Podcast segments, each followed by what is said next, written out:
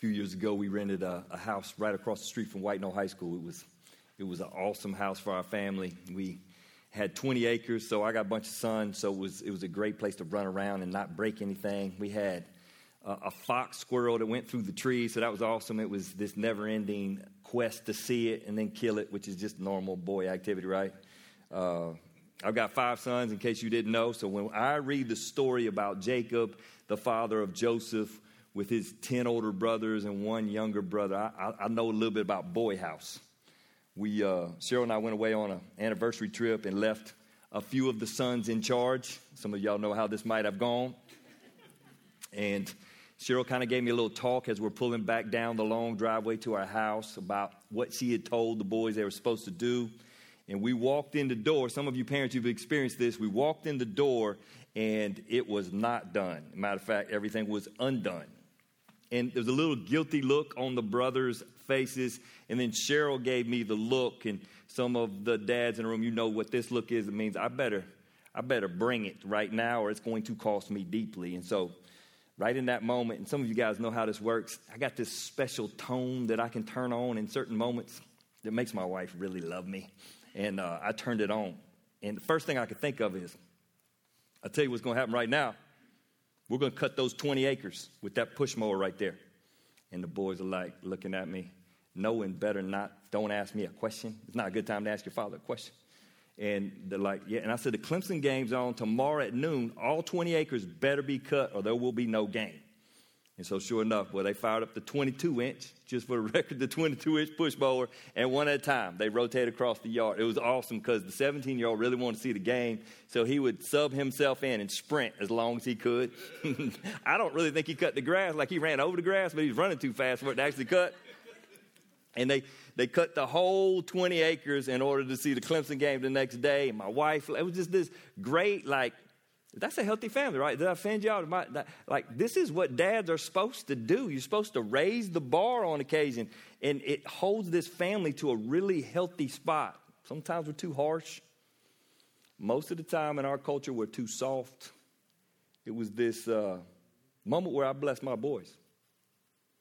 I didn't know it. It was all I could think of at the moment, right? And I knew if I didn't, I was going to pay myself. So I just deferred the payment to them and let them and let them get it done. And now, what you know what they do when they tell their friends stories about growing up in my house?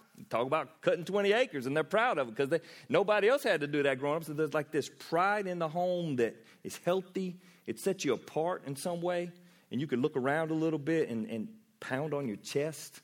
Like that's what the Reeves boys do when we read this story in Genesis, you got all these brothers. I want you to feel that, right? You got 12 brothers, this wide span of ages. I want you to feel like that. There's, there's 12 personalities Right? I had one son pushing the mower like this because he was so young he could barely push. And you got the older brother trying to step in and do his thing, and he's yelling at the young. It's just normal family life, right? It, it feels right. And when you open this passage in chapter 42, which is where we are at this week, it feels like a normal family. It says when Jacob heard the grain was available in Egypt, I don't know if you guys remember this from last week. There's a famine going on. In other words, it's the 1930s in the United States of America. It's the Great Depression. Nobody has anything to eat.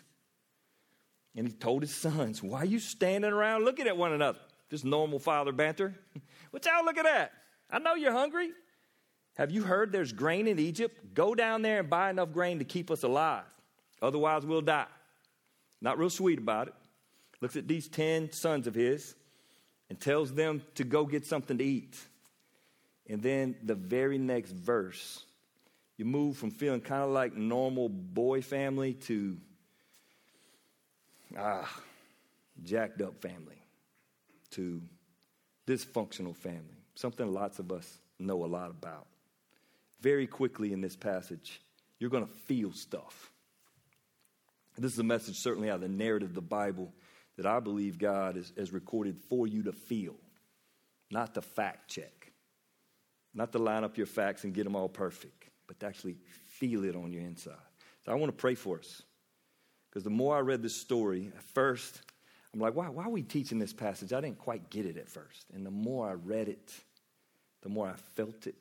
And I, I really want us to feel it. I think that feeling it might change us. Let me pray. Well, you know us. We hustle. Lots of us have already hustled all week. And coming to church is kind of a place to slow down. Yet, uh, often we wall ourselves off from being able to feel stuff. Some of us have been hurt so bad in a lifetime that we don't really want to feel anymore. Some of us have felt way too much, but too many emotions in our longer, short lives, and we really don't want to feel anything else. Lord, I know you teach us a lot just by facts. You teach us a lot by your example and the modeling of Jesus. And sometimes you teach us with, with our feelings. I pray you cut into us even today and help us feel the story that you trusted us with. Pray as we watch Joseph, we watch his brothers, that you would uh, move our hearts. Pray in Jesus' name. Amen. It's a very interesting start to verse 3. So, Joseph's 10 older brothers. What's really interesting is generally they're referred to as Jacob's sons. Jacob's name is going to be changed to Israel. Some of you guys know the story. They'll be called Israel's sons. But in this passage, the writer Moses, a Hebrew himself who grew up in Egypt, he says, So Joseph's 10 older brothers, if you're reading this story, you can just feel it right out the gate. You remember these guys. If you've been with us for a few weeks, you can remember them from a few weeks previous. These are the same 10 brothers that threw him in a pit. Right? It's been 20 years. They threw him in a pit and they left him there. And then they came back and got him and they sold him into slavery. Those same 10 brothers. It's not like just back on the ranch, everything's fine at the house. That's who's there. You, read the passage, you can feel it a little bit. You start to feel the tension if you know the story. Joseph's 10 older brothers went down to Egypt to buy grain. Can you feel it? You're like, who else is in Egypt? Joseph. And you can feel it. Any, any good movie will, would set this perfect with, with some music of you're wondering if they're going to meet. Any, any love story always has the two lovers get separated for a while and they, they come into a town and you're like, are they going to see each other on that street? And then they always miss. I hate that in the, that's the Hallmark movie. I have seen a couple. I'm, i mean, you got to do these things, but like that, like they don't see each other, and then you're like, oh, bro, we got to wait like another hour before they see each other. It's, but there's this anticipation as you read this passage. They're going to see each other. You can feel it. But Jacob, the father, wouldn't let Joseph's younger brother Benjamin go with them for fear that some harm might come to him. Again, you, you, you feeling it's going back in the story. Joseph's younger brother Benjamin, when Benjamin was born, Benjamin is his only full brother, blood brother. When Benjamin was born, Rachel, Joseph's mother, died. And so you got, like as Moses is writing the story, he's writing it for me and you to look at it and feel. Feel that. This is Joseph's baby brother. But they're not going they're not going to let him come. And, and, and you actually start to feel a little bit of Jacob's, ah, for lack of a better way to say it, he's just not a great dad. You feel it, he's still showing favoritism. And uh, he's still messing up the family. And, and all of us dads do that at one level or another, some more than others. Next week, we're going to talk a little bit more about that. You can feel that in the passage. So Jacob's sons arrived in Egypt along with others to buy along with others to buy food for the famine was in Canaan as well. You can you can feel them if you're watching the movie walking in the gates of the town where their younger brother, as we know, lives.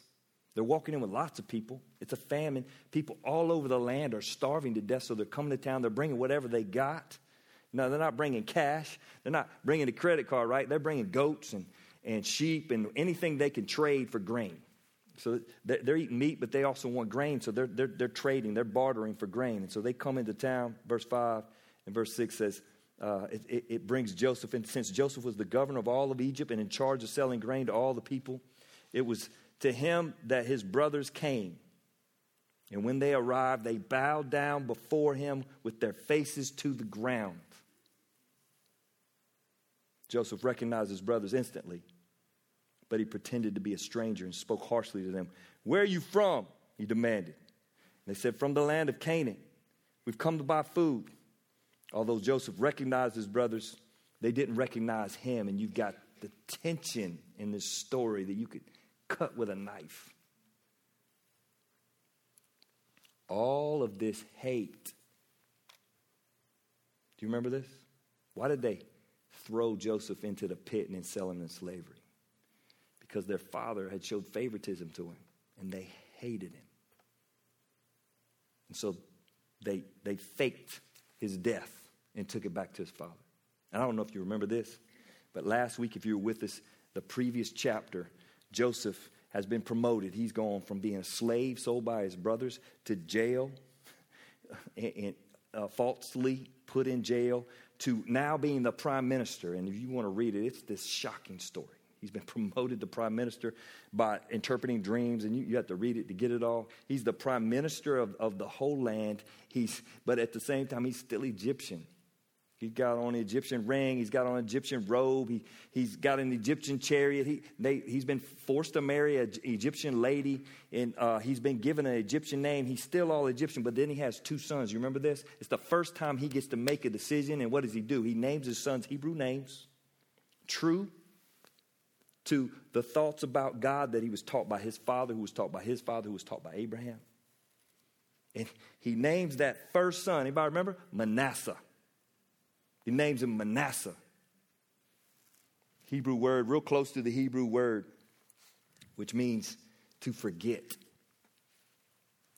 The Bible actually records in the chapter before, it says he named him Manasseh, for God has made me forget all my troubles and everyone in my father's family. Can you feel it? So he names this little baby, and I don't know about you, but I, have had six little babies.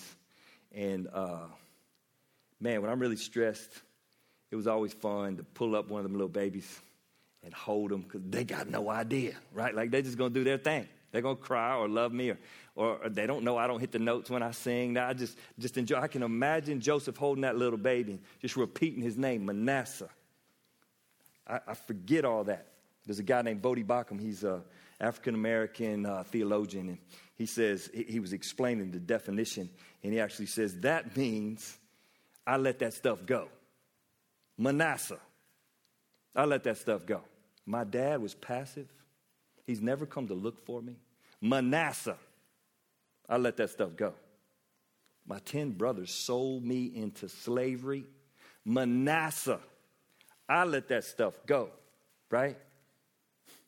I hope last week when you heard that, you said Manasseh to something. You claimed the power of God to let something go. It's a powerful, powerful picture.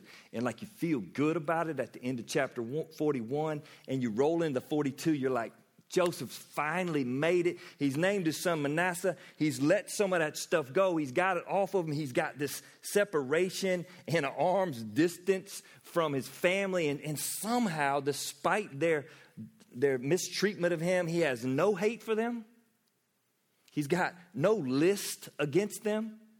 He seems to have this freedom by letting that stuff go. and all of a sudden, the 10 brothers walk right in his presence. I wrote in my notes, oh, forgive me. 10 pieces of crap walk right in front of him. Right? Danny Reagan we call them scumbags. Right? They, they, they, walk right in front of him. Here they are. And, and you want to think good of them. It's really, it's really interesting to watch it be read by Jewish folks who could track their lineage back to one of the 10 scumbags or to Joseph or to Benjamin back at the house. Tell them the story so, those, so the readers or the listeners, the Jewish audience, they're actually connecting with all the characters in this chapter, and I want us to. I want us to connect with all the char- characters the scumbags and Joseph. Joseph has got to be torn up inside. The passage is actually going to explain that to us as we read it. He recognizes them. You ever been like this? You ever been at a food line and seen somebody and you recognize them and they didn't recognize you the first time, so you run down the aisle because you just don't feel like talking? Maybe I'm the only bad person like that. I'll do that on occasion. But anyway, so Joseph is doing this on purpose. He's obviously he's got his head shaved. He's 20 years older. He was 17 last time they saw him. He's 20 years older. He's wearing Pharaoh, all of Pharaoh's clothes and Egyptian garb, and so he looks different. So he didn't have to disguise himself so much. But he literally has slaved to make a way for the world to eat. And here the 10 scumbags are, and they want food.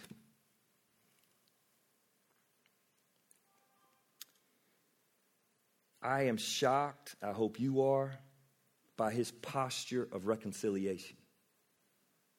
I had a country station on, I think it was yesterday. I had a country station on. I hadn't heard this song before. It's by Gabby Barrett, and it's called I Hope She Cheats.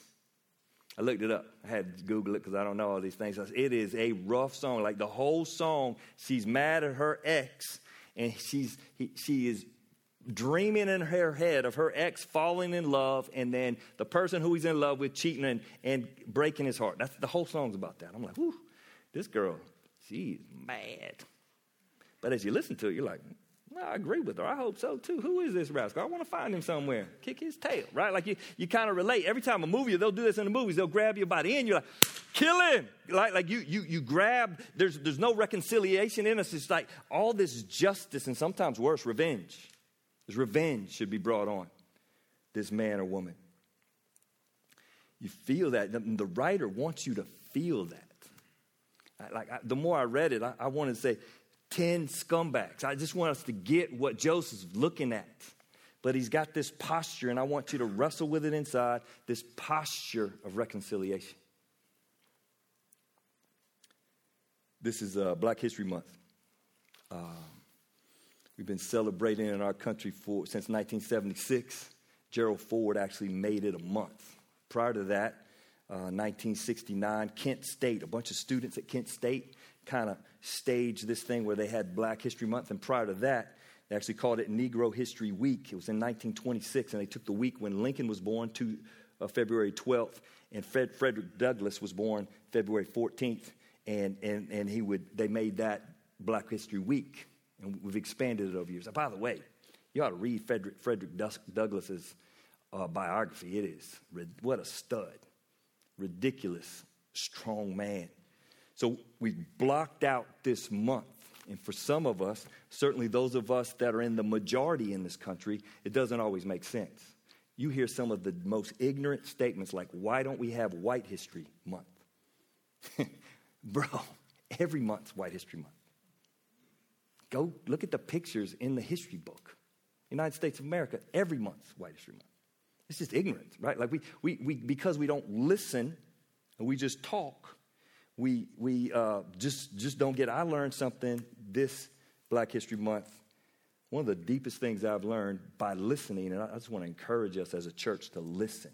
We got one more week of it. It's, a great celebration for our country.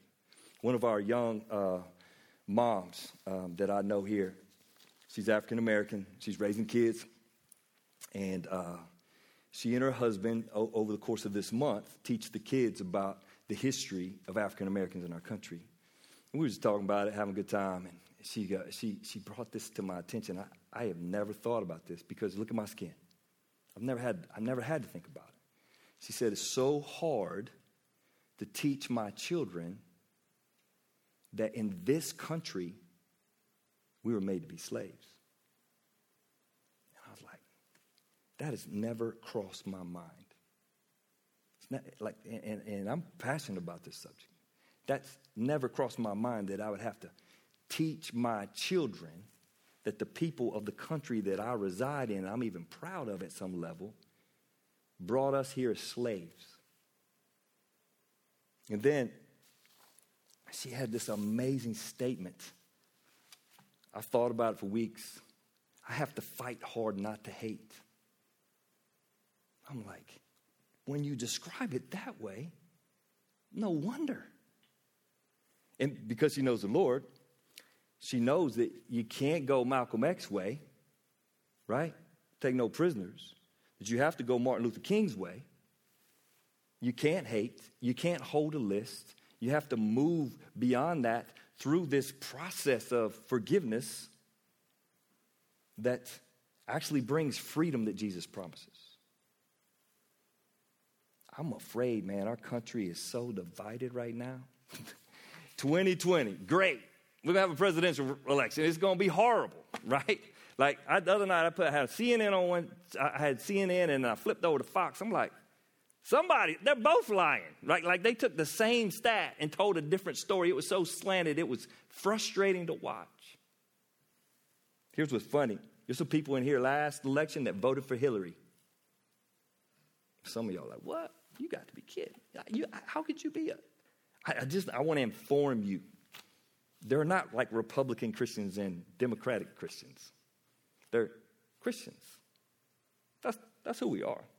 The politics, politics, been going on for thousands and thousands of years, but somehow we place our faith in it. And so we literally begin to hate one another over it. What's crazy about churches, we call some of our stuff denominations, which is actually kind of a word that means division we literally would teach our theology about the God who says that they'll know us by our love for one another. They'll know us by our love for one another, but let me tell you how we're distinct from everybody else. And, and oftentimes the distinction then becomes this is how we are what? Better than everybody else. And the next thing you know, we're teaching division. We're dividing the church of God inside. We're actually teaching, I mean, this is an overstatement slightly, to hate in order to divide. We need to because we want to prop ourselves up. You can do that about this. You can do that about your political preference. You can do that about all kind of things. And what always shocks me is that we can't. oh man, I went to a Creekside the other day, which is a restaurant in Lexington. It's awesome. It's my favorite place. Every time I come home, Cheryl tells me I stink. Anybody else got this? Like, evidently, there's like a funk in there in there, and it gets on my stuff. And I come home, and Cheryl literally will not be in the same room with me. And I'm like, I just assume my wife has a sensitive nose. And so, you know, like, she'll get over it. It'll be all right. The other day, I come to work here, and grown men told me I stink. It was, I was like, y'all acting like girls. What, what are y'all doing? Like, I don't stink that bad. And now I'm really sensitive. I'm spraying stuff on me and stuff whenever I go. But, like, here's what happens is you sit in Creekside long enough and enjoy the food, and then you stink, and you don't know you stink because you got used to the stink. it's kind of what happens with politics. You watch Fox long enough, you start smelling like Fox. And you can't tell what part of it stinks. You watch CNBC long enough, you start smelling like them. You can't tell it stinks, and you walk around, people are like, boy, you stink. It's, it's impacted who you are. It happens with in church life. We, next thing you know, I'm a Presbyterian Christian. What the heck is that? I'm a Baptist Christian. What is that? We're talking about the same Jesus that said we'd be known by our love for one another. And so there's this pushback that's supposed to be in us because of the Holy Spirit inside us that has this posture of reconciliation, which means for the folks in here that voted for Hillary, you got to be able to listen to the folks in here that li- voted for Trump. What? Somebody here voted for Trump? Right. And the folks that voted for Trump, you got to be able to listen to the folks that voted for Hillary. You got to actually have a real conversation. As a matter of fact, this whole idea, as you watch Joseph live out this posture of reconciliation, would tell me that this week you ought to have a conversation with somebody that doesn't look like you or think like you. And you might learn something. Great, great conversation I had. I had a 15 hour drive with a friend of mine named Robert Kimball. He's the pastor of Radius Dubuque, which is in Iowa. It's a church that he and I started together. And we had this amazing conversation where I learned so much by listening it was 15 hours one way, 15 hours back. So we had 30 hours, and we were both hoarse when we got back because we talked the whole time. It was just this joyous time listening to a brother in Christ that votes different than me, that has different life experience than me. It changed me. I'm hoping Radius is going to be that in the places that we live. That we're going to be a group of people that are humble enough to listen to hear somebody else. So it probably means, you know, just a few weeks left in February, probably go eat somebody that doesn't look like you. And I bet you come away different. Check out the passage. I could stop right there. We could go all day. Uh, he says he remembered the dreams, verse 9. He remembered the dreams he'd had about them many years before. And he said to them, and he, and he starts to accuse them. But this really interesting line. I don't know about you. He's got the posture of reconciliation, but then God kind of helps him with this posture of reconciliation. He remembered the dreams. He doesn't have a vision, it's not dramatic. I just think it's really cool. He remembered the dreams. If you don't know the whole story, earlier Joseph has these dreams about his brothers bowing down to him. What just happened earlier in this passage? They bowed down to him. And it's like the sovereignty of God. God's plan is starting to come. If you're in a small group, we always have this section where we read through the Bible and we ask, what does it say about God's plan? In this moment, Joseph is realizing God's got a plan. It's exciting because what that does when we when we our faith is invigorated by something God does, it helps us with our posture of reconciliation. Gives us some strength. Ah, God's doing this. All that suffering for the past 13 years, seven years that I've been serving Pharaoh, and they're my brothers. Puts him in this posture of reconciliation. And he does what you should do. When you got a bunch of scumbags in front of you that have wronged you, he calls them spies. I love it. Man, it's like, like I don't know if you prank anybody. I, I like pranking people. It's kind of fun to scare people. He, he goes, you, you, you are spies. You've come to see how vulnerable our land has become. You got to believe these boys are sweating puddles right in front of them because their life is on line. This guy will take their life in a minute. No, my Lord.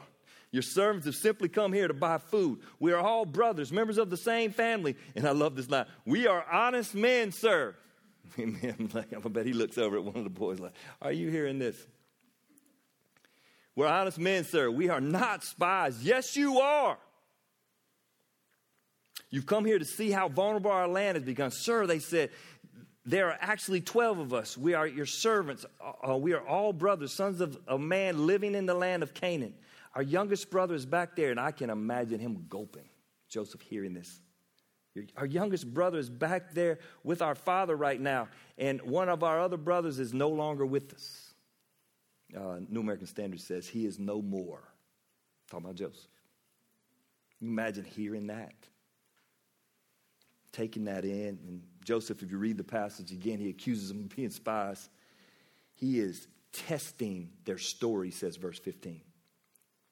This, this, this, this great teaching in the narrative as you feel the pain of Joseph standing in front of 10 brothers who sold him into slavery and him working through his emotions, wanting probably to forgive them, but knowing he should test them.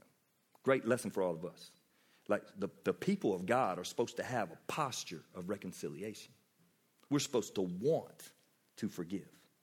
It's supposed to be who we are because the Spirit of God has indwelled us, right?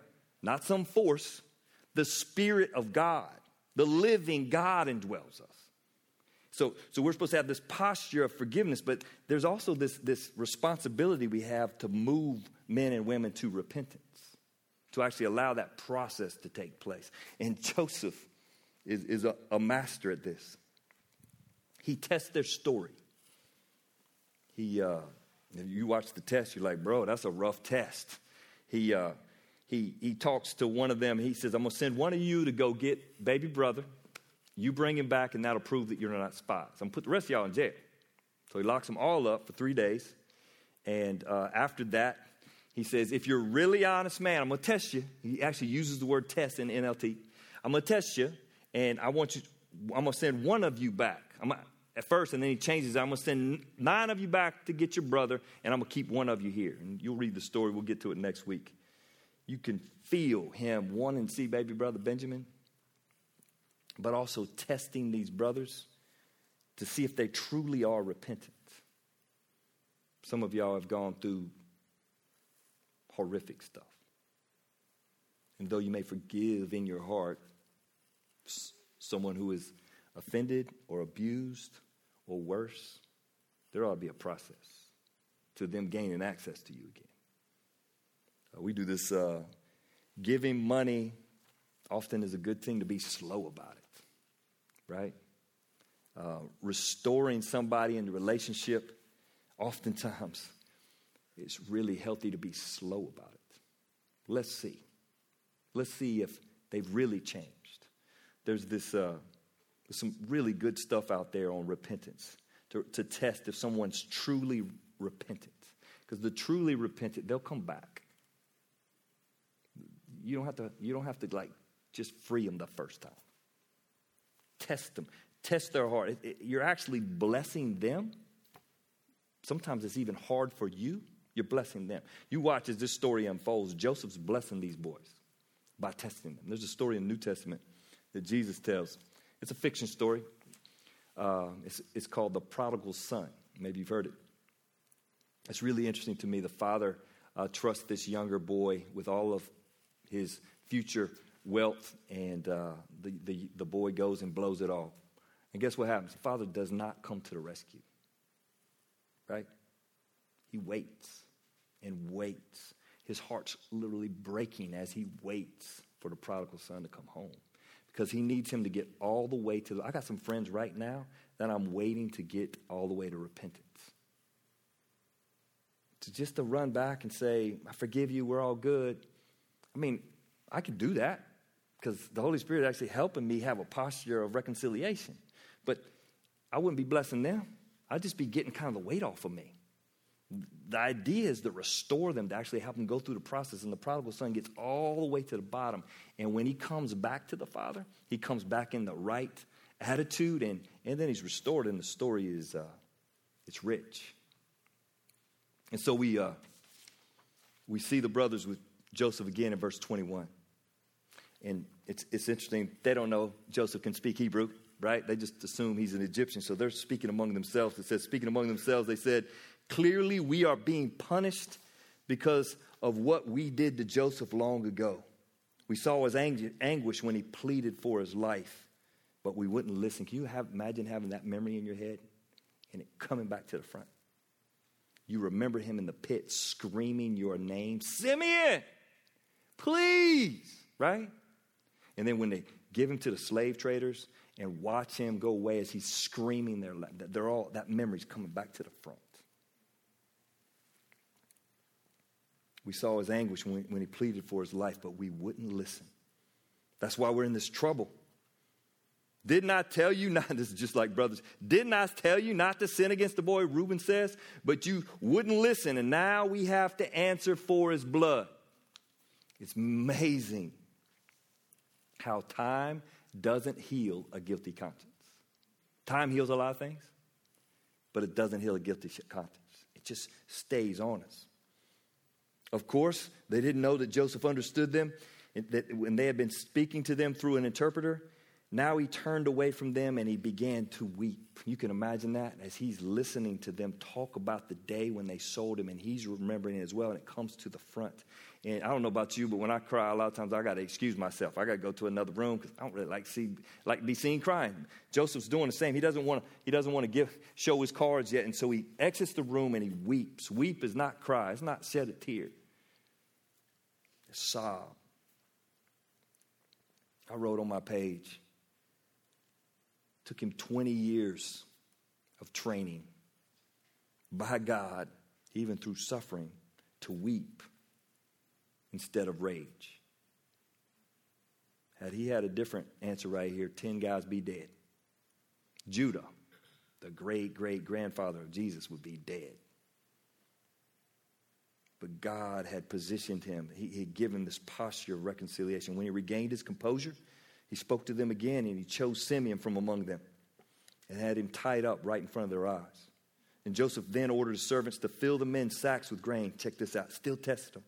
But he also gave secret instructions to return each brother's payment at the top of the sack. So you can imagine the sack full of grain and, and the payment at the top of, at the top of the sack. Probably some sh- sort of uh, cash that they exchanged uh, animals for. And he also gave the supplies, or it could have been gold or precious jewels or something like that. He also gave them supplies for their journey home. And so the brothers loaded their donkeys with grain and headed for home. When they stopped for the night, and one of them opened the sack to get grain for his donkey, and he found the money on the top of the sack. And it's this crazy reaction, verse 28. Look, he exclaimed, My money has been returned. What happens when you have a guilty conscience? You don't celebrate. You haven't been blessed. You've been cursed. My money's been returned. It's here in my sack. And then their hearts sank, trembling. They, they said to each other, What has God done to us? This conscience that had been seared, says Chuck Swindoll, starting to soften. So, what's really interesting in this story, if you were a Jewish boy or girl, you would know that your great great granddad dad was one of these 12. So, the whole story is speaking. And though you're watching Joseph with this posture of reconciliation, you're watching what the scumbags start to break. I know for me, I can relate with both parties. There have been moments where I've been the forgiver, and there have been moments when I've been the one who was offended. They're starting to break. Uh, Psalms, this is actually a psalm written by David where he's, he's repented and says, Yes, what joy for those whose record the Lord has cleared of guilt, whose lives are lived in complete honesty. When I refused to confess my sin, my body wasted away and I groaned all day long. Can you feel that in the brothers? Their body, they're wasting away. They've had this thing buried inside and they're still not there. They haven't released it to get relief. But I want us to. In a room like this, it's all kinds of stuff hidden. Always is. And oftentimes those things eat away at our soul. And one of the great joys in life is when we uh, part with that hidden thing that we once did. Sometimes it's even a little trivial in the grand scheme of things. It's a lie that we told and eats at us. I remember bouncing a check when we were a young married couple, and I got to the mail pack box first, and I did not want Cheryl to know that I wasted $32. Right? That's a little trivial but it ate at me that I held that. I, really, eventually, like you break, and it's like you really. She, she got mad, like expected, like it, it didn't all go like rosy, but it, the, the, relief still came, like by getting up. And then, but then there's these. Now, one of the beauties of Radius is we have stories every year of someone finally breaking, bringing some stuff into the light, and. Uh, begin to be healed. Marriages, friendships, all kind of variety of things. So what's beautiful about this passage, as he's writing it to the Jews, for years and years, the Jewish people have heard this story read and told. Probably a lot better than I told it. And every time they hear it, it washes over them. And, and it forms their character, right? One of the things that we, we love about this story as we're teaching it to, to us at Radius is that it, it could form our character. That, that hearing how Joseph operated, hearing how his brothers operated, would form our character. It informs us. We got to make a decision. Am I going to break and allow God to soften my seared conscience? question to ask today. Some of us relate completely to the scumbags. And some of us have seen something again, somebody that hurt us, and we've seen them recently, or it's a family member, and they've cut in on us again. And we, we thought we had it all done. We've had to work back and go, no, I, I don't hate, and I, I'm not going to allow that list to reform. I want to be free. I want to be free in Christ. I need to tell you something. God hates. He hates sin. He hates it violently. I'm going to tell you why. Because he loves mankind. He hates sin violently. He proved that on the cross. We remember it every Sunday. He proves that he hates sin violently. I don't know if you remember this, but Jesus, when he's hanging on the cross, you know, what does he say? He, he's, he's just been up there a little while and he says, Father, forgive them. They don't know what they're doing. It's this crazy statement where this posture of reconciliation, he's on a mission, he's been on it since birth to set us free from, he hates sin violently. He's on, he's not against the folks in the crowd that are crucifying him. He wants them forgiven. He wants to make them whole. He wants to give them freedom from all this weight that sin brings on them. He, he, he makes seven statements on the cross. The fourth one, he says, My God, my God, why hast thou forsaken me? The way the scripture reads, it doesn't seem like he whispered, it seems like he yelled it. It's the moment where he's taking on the sin of the world. And in, in, his pro, in the process of taking on the sin of the world, he's receiving the holy God of the universe violent action against sin, the wrath of God. All on purpose to reconcile you, reconcile me, to allow me to call his dad my dad, to be the prodigal son that's received back. Toward the end, he says, real simple statement it's finished. So today, though I can relate with the scumbags, I come in, I take bread and juice, and I celebrate. There is no list anywhere held against me because of the blood of Jesus. There is none of that. I'm free. I walk in this room today despite my flaws and sin nature, and I come in free because of the blood of Jesus. And that is something I want you to have. What's interesting is, as a follower of Jesus and having followed him for a long time, if I go back to some of my old ways, despite the freedom in Christ, somehow I can rechain myself. I can, I, I can, like, like I, in his mind, I'm clean and free from God's perspective. But some, somehow, when I go back to those old ways, I find myself bound again. makes no sense. So let me pray about it. Jesus, we confess that at times we forget how much you gave us on the cross. We neglect the freedom that you trusted us with. You know us, Lord. Chase us again today. Lord, we recognize you are the ultimate example of one who wanted to reconcile, who wanted to reconcile so bad that you would die on our behalf so that if we believed, you could forgive us of our sins. Thank you. Lord, in our room, you know, you know our hearts. You know where there's some stuff hidden and it needs to come into light. Holy Spirit, please just take this story and, and bring some healing in our room. Give folks courage to speak to somebody if necessary, or just speak to you in their seat and, and bring that stuff into light so you could heal. Some of us are fighting to stay in the posture of reconciliation, Lord. We turn on the news or whatever's going on, and it just starts to steal our hearts and our souls.